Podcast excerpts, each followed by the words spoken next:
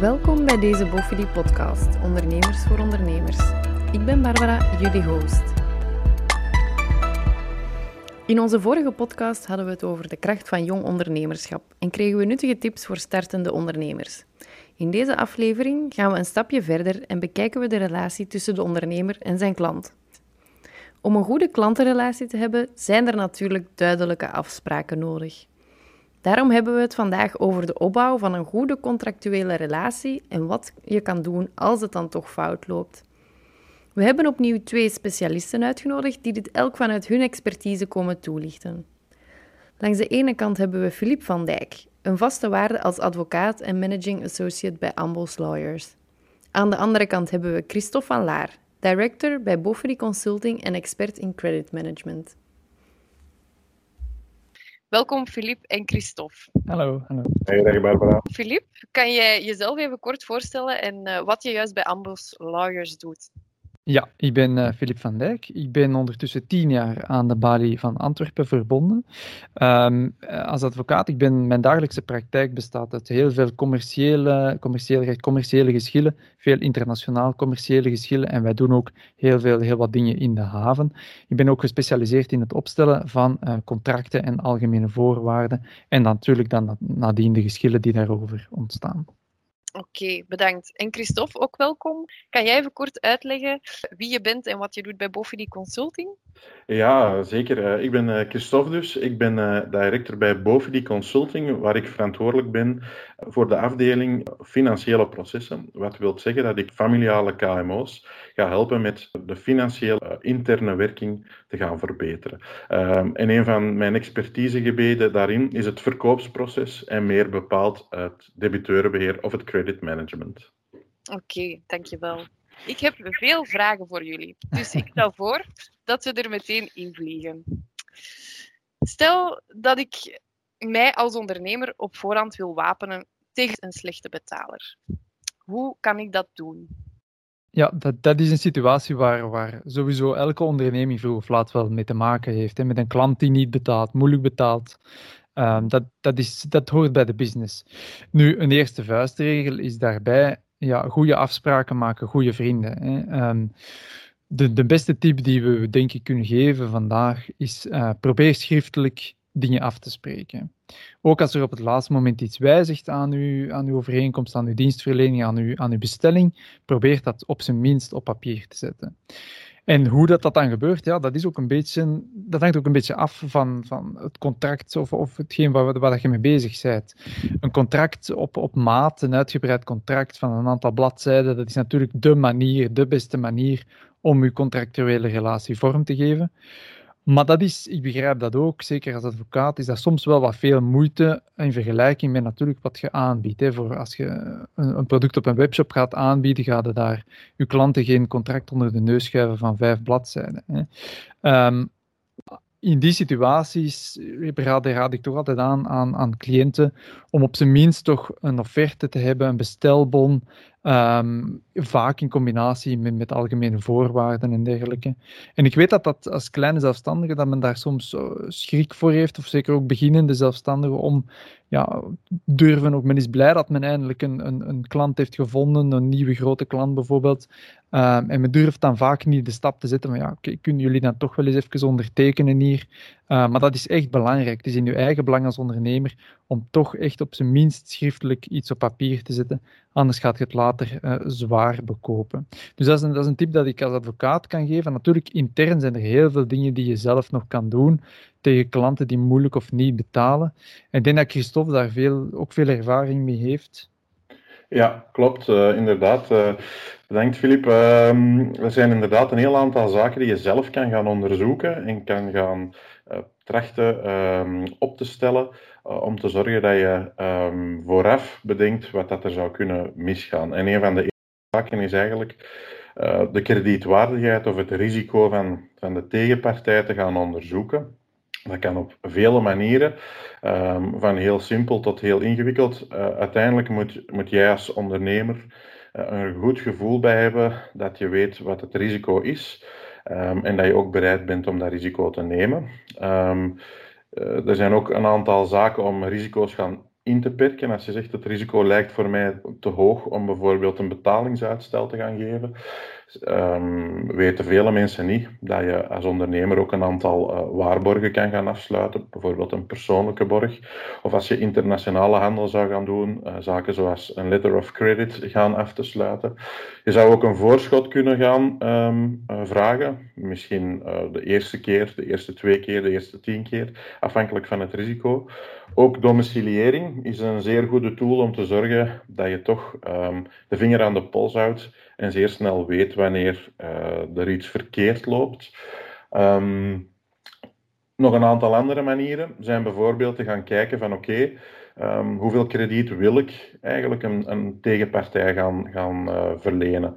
Mag die zoveel bij mij bestellen? Mag die zoveel goederen of diensten afnemen? Of zeg ik bijvoorbeeld vanaf dat die persoon 10.000 euro aan uh, waarde bij mij heeft afgenomen, zou ik toch eerst willen dat hij zijn facturen voldoet, vooraleer hij terug opnieuw kan bestellen. En uh, last but not least, ook uh, zeer veel voorkomend, kan je uiteindelijk ook dat risico, dat kredietrisico gaan, gaan laten verzekeren bij partijen die zeggen, oké, in het geval van wanbetaling vergoeden wij jou tot een bepaald bedrag voor die bepaalde tegenpartij. Dus dat zijn een aantal tips uh, die dat je eigenlijk uh, kan gaan nagaan bij de start van een relatie.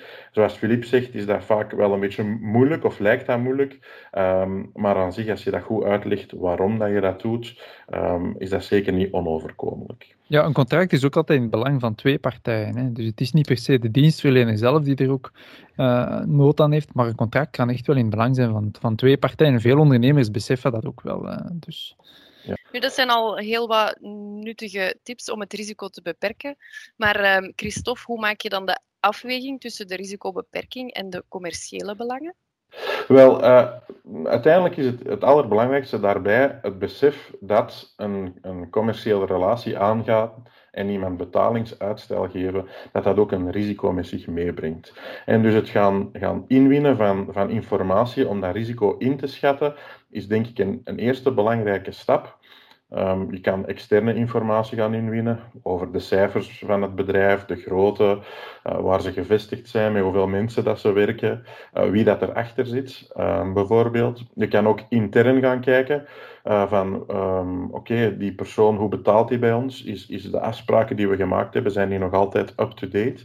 En ik denk dat dan het belangrijkste is dat je voor jezelf moet gaan, gaan bepalen, wat is het risicoappetijt dat, dat ik als ondernemer heb, hoeveel risico wil ik nemen en zijn mijn prijzen in lijn met het risico dat ik neem. Hè. Dus je gaat, je gaat niet uh, even goede voorwaarden geven aan een klant waar je meer risico mee, lo mee loopt. Dat lijkt voor de hand liggend, maar in de praktijk zien we toch heel vaak dat ook eigenlijk minder goede betalers of bedrijven die meer risico vormen, uh, ook heel hoge kortingen krijgen, um, of zelfs nog meer kortingen krijgen, dan trouwe klanten die heel stabiel zijn en, en altijd netjes op tijd betalen. Ja, oké. Okay. Dus bij die afweging moeten zeker ook eventjes bij stilstaan.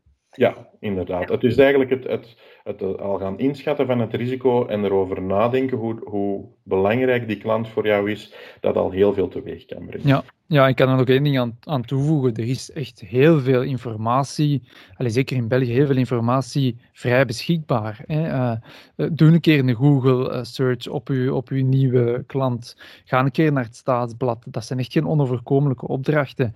En als het dan echt gaat over hele, hele grote contracten met, met etelijke tienduizenden, honderdduizenden euro's, ja, dan is het toch misschien wel waard om even een kleine inspanning meer te doen om een keer een Graden-rapport op te vragen, om te kijken hoe doet dat bedrijf het financieel.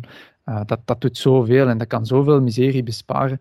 Allee, wij hebben, uh, af en toe krijgen we zelfs cliënten over de vloer die hebben gehandeld met een bedrijf dat op de rand staat van een faillissement en geen idee hadden daarvan. Terwijl een, een heel eenvoudige zoekopdracht dat had kunnen voorkomen. Dus, ja, dus maak gebruik van de gegevens die eigenlijk online al voor, ja. voorhanden zijn.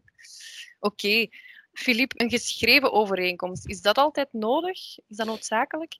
Wel, e-, eigenlijk tot ieders verbazing naar Belgisch recht is het juridisch strikt genomen niet noodzakelijk dat je een schriftelijke overeenkomst hebt. Eh, volgens Belgisch recht ontstaat een verbintenis wanneer er wilsovereenstemming is over de prijs en dan het dienstgoed of uh, de prestatie die moet geleverd worden. Maar, er is natuurlijk één grote maar, hoe ga je dat bewijzen? Hè? En daar is natuurlijk uh, de, de, de vuistregel, je moet iets van geschrift hebben om dat te kunnen bewijzen. En zoals ik daarnet zei, ja, een, contract is één ding. En ik zie ook heel veel uh, cliënten die dan toch een contract onderhandelen, soms na moeizame onderhandelingen. Maar dat wordt dan uiteindelijk niet ondertekend. Dus dat is nog wel een tip dat ik kan meegeven om, om daar later discussies over uit te sluiten. Als je de moeite doet om een contract te maken, ja, zorg dan ook dat het ondertekend wordt. Hè. Uh, en dan zit je echt uh, gebeiteld. Als er een ondertekende overeenkomst is, ja, dan kan de andere partij er echt wel heel moeilijk onderuit. Dus dat is toch wel een tip die ik kan meegeven. Ja, de handtekening. Geen ja. onbelangrijk detail. Nee, ik kan er ook nog aan toevoegen, inderdaad, dat in, in, in de theorie het uitvoeren van een contract ook impliceert dat, dat, dat je ermee akkoord gaat, hè, ook al staat er geen handtekening onder. Maar uh, zoals Philippe heel juist zegt, je maakt het jezelf uh, en elkaar veel gemakkelijker door uh, de papieren die, waar je veel moeite in hebt ingestoken om ze op te maken, ook effectief te ondertekenen. Ja. En de algemene voorwaarden die we ook wel eens zien passeren, wat is het doel daarvan? Maar ja, ik vind dat een zeer nuttig instrument. Um, dat is zeker een hele goede oplossing voor hele korte contractuele relaties met een relatief lage financiële inzet. Uh, en, en, en mensen, uh, bedrijven met een talrijk cliënteel. Ik denk dan bijvoorbeeld aan een webshop, maar evengoed een, een, een slager, een glazen, glazenwasser, een kledingwinkel. Ja, dat gaat telkens over kleine bedragen met, met een heel groot aantal uh, cliënten, um, dan is het vaak heel moeilijk om zo een, een, deftig contract op te stellen en te laten ondertekenen. Dat, dat is commercieel onbegonnen werk. En dan is het goed dat je algemene voorwaarden hebt, uh, waar dat men dan bij de contractsluiting sowieso akkoord mee moet gaan. Nu, daar een paar kanttekeningen bij, want we zien toch in de praktijk, alleen in mijn dagelijkse advocatenpraktijk, dat die toch wel vaak verkeerd gebruikt worden, die, algemene voorwaarden. Het is niet voldoende dat je die opstelt en in je schuif laat liggen. Dat gebeurt wel eens. Um, de, de regel is nog altijd, je moet je tegenpartij, je klanten, eigenlijk op de hoogte brengen van die algemene voorwaarden. En je zal toch ook op een of andere manier moeten bewijzen dat ze, ze daarmee hebben ingestemd. Nu, dat, dat is heel theoretisch. Hoe doe je dat best in de praktijk? Um, zet die op uw bestelbon bijvoorbeeld, of op uw offerten uh, op de achterkant. Schrijf daar die algemene voorwaarden al op. Verwijs er in uw e-mail uh, naar als je precontractuele besprekingen doet algemene voorwaarden zullen gelden. Uh, stuurt die mee bij het ondertekend contract of de ondertekende bestelbon. Um, op die manier is de, de, de, klant toch op zijn minst op de hoogte, kunt toch bewijzen dat uw klant op de hoogte is van die algemene voorwaarden. Als men dan niet protesteert, ja, dan kan men dan uh, moeilijk ook zeggen van oké, ze, ze, wisten ervan op zijn minst, ze hebben niet geprotesteerd. Dan sta je daar toch wel redelijk sterk in. Hè. Um, en, ja, en over het opstellen zelf, dat is ook zoiets. Veel mensen beginnen daaraan. Uh, op zich, als advocaat ben ik daar zeker niet, niet tegen. Uh, kan je veel dingen zelf doen, dat is wel zo. Maar wat ik toch zie bij mensen die dat zelf opstellen, dat er bepaalde belangrijke dingen niet in staan en dat er soms clausules elkaar tegenspreken. Dat is, dat is heel gevaarlijk als je uiteindelijk ja, een rechtbank uh, daarover moet gaan oordelen. Als er twee clausules zijn die uh, over hetzelfde gaan, maar elkaar tegenspreken, ja, dan heb je eigenlijk in, zit je in de situatie waarbij dat men eigenlijk helemaal niets is afgesproken. En dan is men eigenlijk nog slechter aan het doen, heeft men al die moeite eigenlijk voor niks gedaan. En wat schrijft je in zo'n algemene voorwaarden? Uh, je kunt bijvoorbeeld een hogere interest voeten dan de normale gangbare wettelijke afspreken. Uh, wat toch belangrijk is, dat je ergens een soort vergoeding krijgt voor, uh, voor cliënten die laat betalen. Um, je kunt daar ook je terugnamebeleid helemaal in uitschrijven enzovoort. Uiteraard allemaal binnen een wettelijk kader, maar je kunt toch hier en daar wat, wat nadrukken leggen. En dat kan een heel handig instrument zijn, maar nogmaals, probeer ze juist te gebruiken. Ja, stel ze juist op en laat ze eventueel eens nalezen. Met veel plezier. Voor de correctheid, ja. We hebben het daar straks ook al even gehad over het, een, een contract dat het op tijd moet geëvalueerd worden. Christophe, um, wanneer moet je zo'n contract evalueren met je klant? Uh, ja, dat is, dat is, inderdaad een goede vraag. Een contract wordt meestal op een bepaald moment opgesteld en, en laat ons ervan uitgaan, als het goed wordt opgesteld, dat de afspraken daar, daarin staan, die daarin staan um, de realiteit weerspiegelen. Nu, de realiteit in het economisch landschap. De twee partijen evolueren constant. En, en, wat we veel in de praktijk zien, is dat lang, langdurige contracten um, eigenlijk zeer zelden terug een keer worden vastgepakt en herbekeken. Hè. En um, wij vinden toch dat een vuistregel zou moeten zijn dat je minstens één keer per jaar je contract keer bekijkt en, en kijkt of dat er geen zaken aan moeten worden uh, aangepast. Hè. Daar ga je opnieuw de afweging maken tussen risico en, en commerciële aspecten. Het kan best zijn dat je een groot risico loopt, of een groter risico dan dat je denkt. Maar het zou ook best kunnen zijn dat je jezelf commercieel inperkt, waarmee, waarmee ik wil zeggen, doordat je contract bijvoorbeeld bij een partij die uh, aan het starten was, een start-up, je hebt daar redelijk rigide afspraken mee. Na een tijdje is dat bedrijf gegroeid. Um, maar die rigide afspraken zijn nog steeds van toepassing. En die partij gaat elders naar op zoek uh, en komt niet meer bij jou, omdat ze zeggen, ja, daar is het eigenlijk een beetje te streng. Dus het heeft zowel uh, het doel om het risico goed in te schatten, tegenover het commercieel belang. Um, daarbij wil ik nog één, één specifiek punt aanhalen, wat dat wel um, zeer handig kan zijn af en toe is, zijn contracten die automatisch verlengd worden, stilzwijgend, als geen van de partijen ze opzegt. Nu, dat kan heel handig zijn om jezelf te beschermen, maar dat kan ook de keerzijde van de medaille soms hebben uh, dat die contracten verder doorlopen, terwijl je er eigenlijk uh, nog wijzigingen zou willen uh, toe, toebrengen, hè, om het zo te zeggen. Dus één keer per jaar lijkt ons alvast een vuistregel die niet onoverkomelijk is en die in de praktijk haalbaar zou moeten zijn. Ja, ik kan er ook nog één ding aan toevoegen, zeker als je het dan echt juridisch gaat bekijken. Ja, wetgeving verandert ook. Hè. En um, we zien toch heel vaak contracten die achterhaald zijn. Uh, allee, verleden jaar is er een hele nieuwe wetgeving in voegen getreden over echt B2B-relaties. En eigenlijk zijn heel veel contracten op dit moment uh, ja, niet conform die wetgeving, of, moeten daar dingen aan worden toegevoegd. En ik begrijp dat dat niet de meest dankbare taak is om, om, om elk jaar uw contracten te gaan nakijken, maar je moet dat bezien in een soort algemene auditoperatie die je toch op het eind van het jaar uitvoert. Uh, en ik zou zeggen, uh, ik geef altijd de tip mee aan, aan, aan, aan mijn cliënten, maak daar een, een, een fijne, fijn moment van met, met uw klant zelf. Hè. Ga er eens mee lunchen en ga er eens rap door. Koppel het nuttige aan het aangename en dan is dat ook weer... En zit je toch wel safer op dat gebied. Ja, ja, dat is inderdaad zo. Dat, dat je die, dat moeilijk moment van uh, dat te moeten doen echt kan omdraaien in een soort opportuniteit om nog eens heel transparant in dialoog te gaan met je klant. Dus dat is zeker een, uh, een zeer goede tip van Filip. Maak er een jaarlijks momentje van om je klantenrelatie eigenlijk inderdaad, te versterken. Oké. Okay. Dus contractueel weten we dan hoe het zit of hoe we toch een goede klantenrelatie tot stand kunnen brengen. Maar het kan natuurlijk ook mislopen. Hè. Stel, er is een slechte betaler. Wat kan je dan als bedrijf intern doen tegen, tegen zo'n slechte betaler? Um, er zijn eigenlijk drie, drie grote blokken voor mij alvast, um, die dat je zou moeten bekijken om te voorkomen um, dat je voor verrassingen komt te staan met slechte betalers. Ten eerste is een heel duidelijk proces. Um, zowel met geschreven communicatie als met persoonlijk contact. Dus um, heel goed weten op welke moment je wat gaat doen, uh, is het allerbelangrijkste. En daarbij is ook proactief werken. Hè, dus op voorhand uh, zaken gaan aanbieden naar klanten, trachten te weten te komen. Um, het oplossen van vragen en klachten, dat soort zaken, zeer belangrijk. Hè, want wat veel mensen niet beseffen is dat de grootste reden waarom uh, mensen of bedrijven je niet betalen, is omdat ze een klacht of een vraag hebben waar dat ze geen antwoord op krijgt. Dus proberen proactief zaken te benaderen is heel belangrijk. Ten tweede heb je ook een bepaald type van persoon nodig die dat graag doet, hè, met het debiteurenbeheer of het creditmanagement bezig zijn.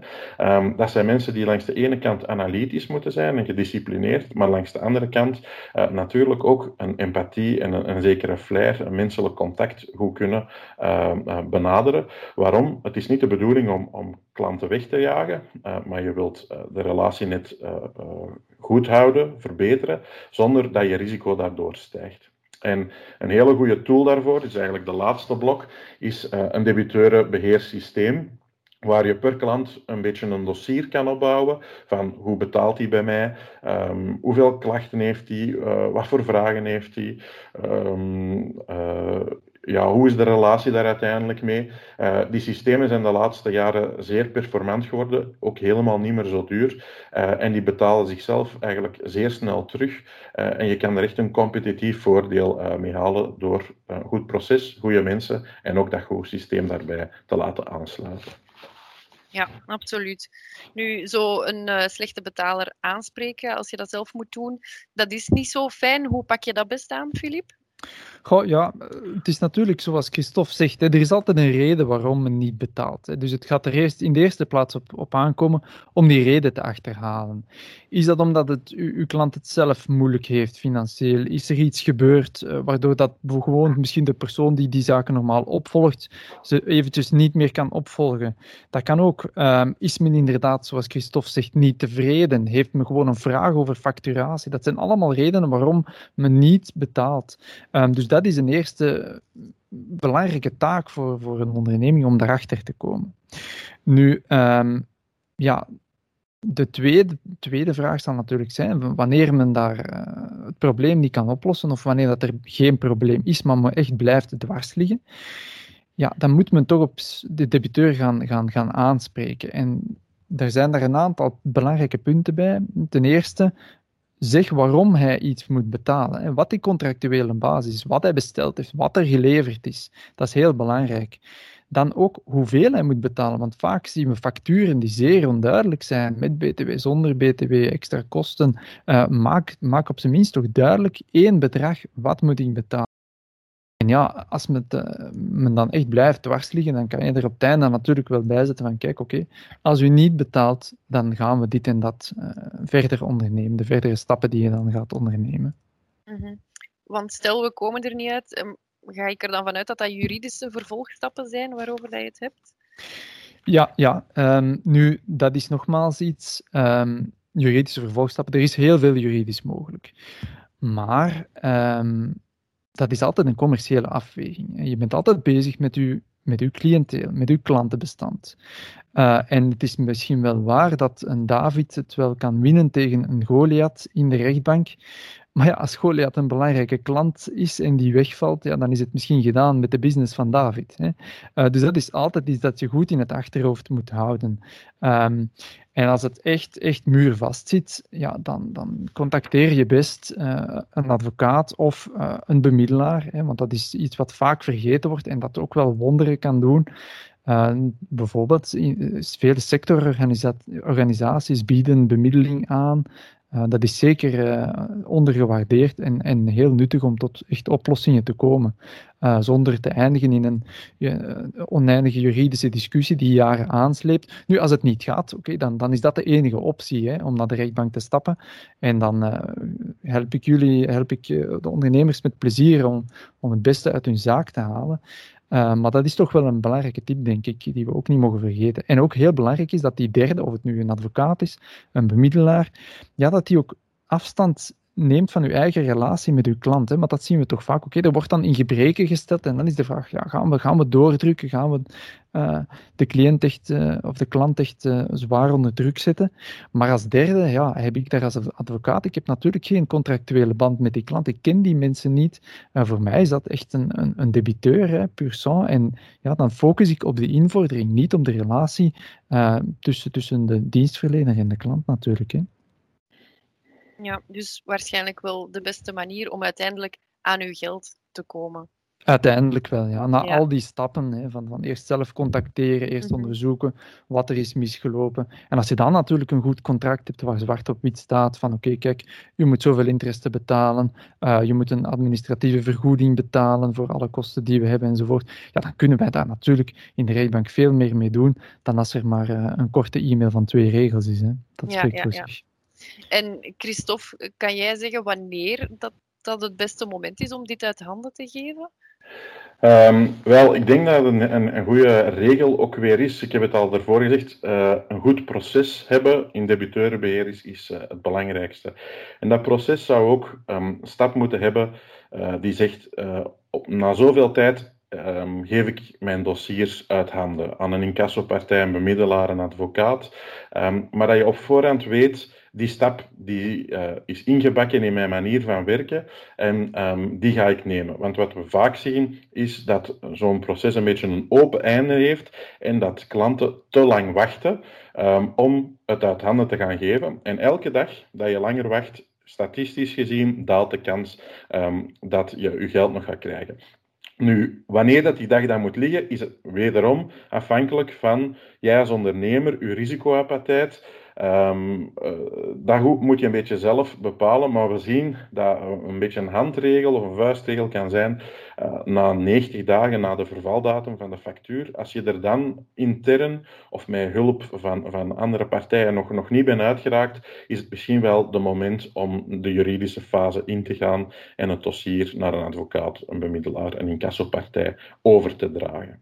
Ja, het is ook vaak, vaak zo dat, dat ja, je moet ook nog zelf wel fris in je hoofd hebben wat er allemaal is misgelopen en gebeurd. Hè. We zien soms vaak klanten die komen dan af met dossiers ja, die, die, die in gebeurd is. Ze weten eigenlijk allemaal niet goed meer wat, wat, dat er juist mis was of waarom dat er niet betaald werd. Dat maakt het allemaal wel veel moeilijker. Hè. En als, zoals Christophe zegt, eh, als dat ingebakken zit in het proces van oké, na één maand uh, horen we een keer wat, wat er scheelt, dan na twee weken horen we nog een keer, uiteindelijk nog eens een laatste keer. En als het dan niet, niet komt, die betaling, of, of we horen echt gewoon niks of geen geldige reden, ja oké, dan, dan sturen we het door naar een advocaat, bemiddelaar. In Casso uh, zijn verschillende opties. Hè. Ja, ja. En welke kosten zijn daaraan verbonden, Filip? Kan jij dat zeggen? Um, ja, dat, dat is natuurlijk uh, een moeilijke inschatting. Hangt af van welke maatregel je, je jezelf kiest. Hè. Um, als je, wat vaak verkeerd begrepen wordt, is dat als je naar de rechtbank kost, dat dat, dat, dat heel erg veel geld kost. Um, dat is vaak niet het geval. Hè. Een, een, dagvaarding kost een paar honderd euro. Uh, als je die wint, ja, dan krijg je ook uh, de gerechtskosten terugbetaald.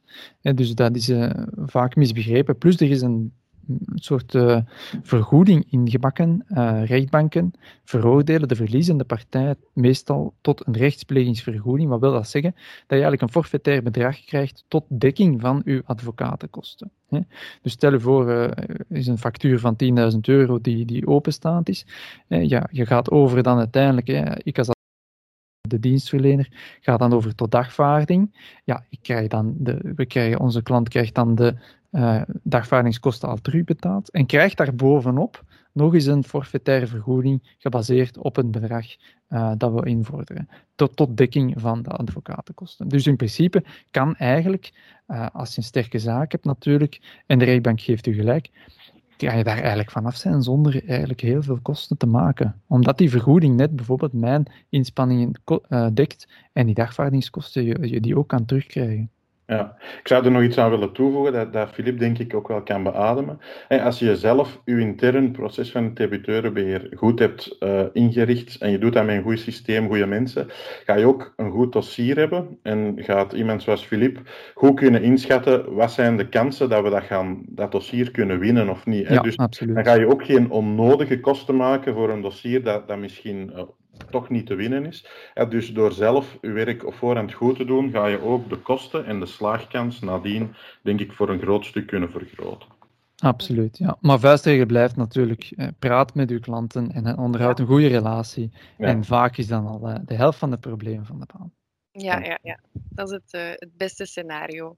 Nu, er is duidelijk nood aan een uh, goede flow binnen een bedrijf. Eerst goede klantenafspraken maken en dan ja, natuurlijk ook een duidelijk debiteurenbeheerproces hebben klaarstaan. Nu, ja, we hebben heel duidelijk instructies gekregen van jullie om dit op punt te houden en er zit duidelijk goede afspraken.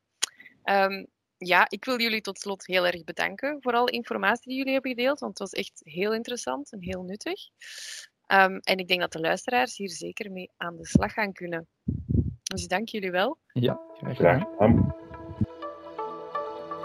Indien je graag meer informatie wil rond dit onderwerp of over Filip en Christophe, ga dan naar onze website www.bovendie.com. Tot de volgende keer.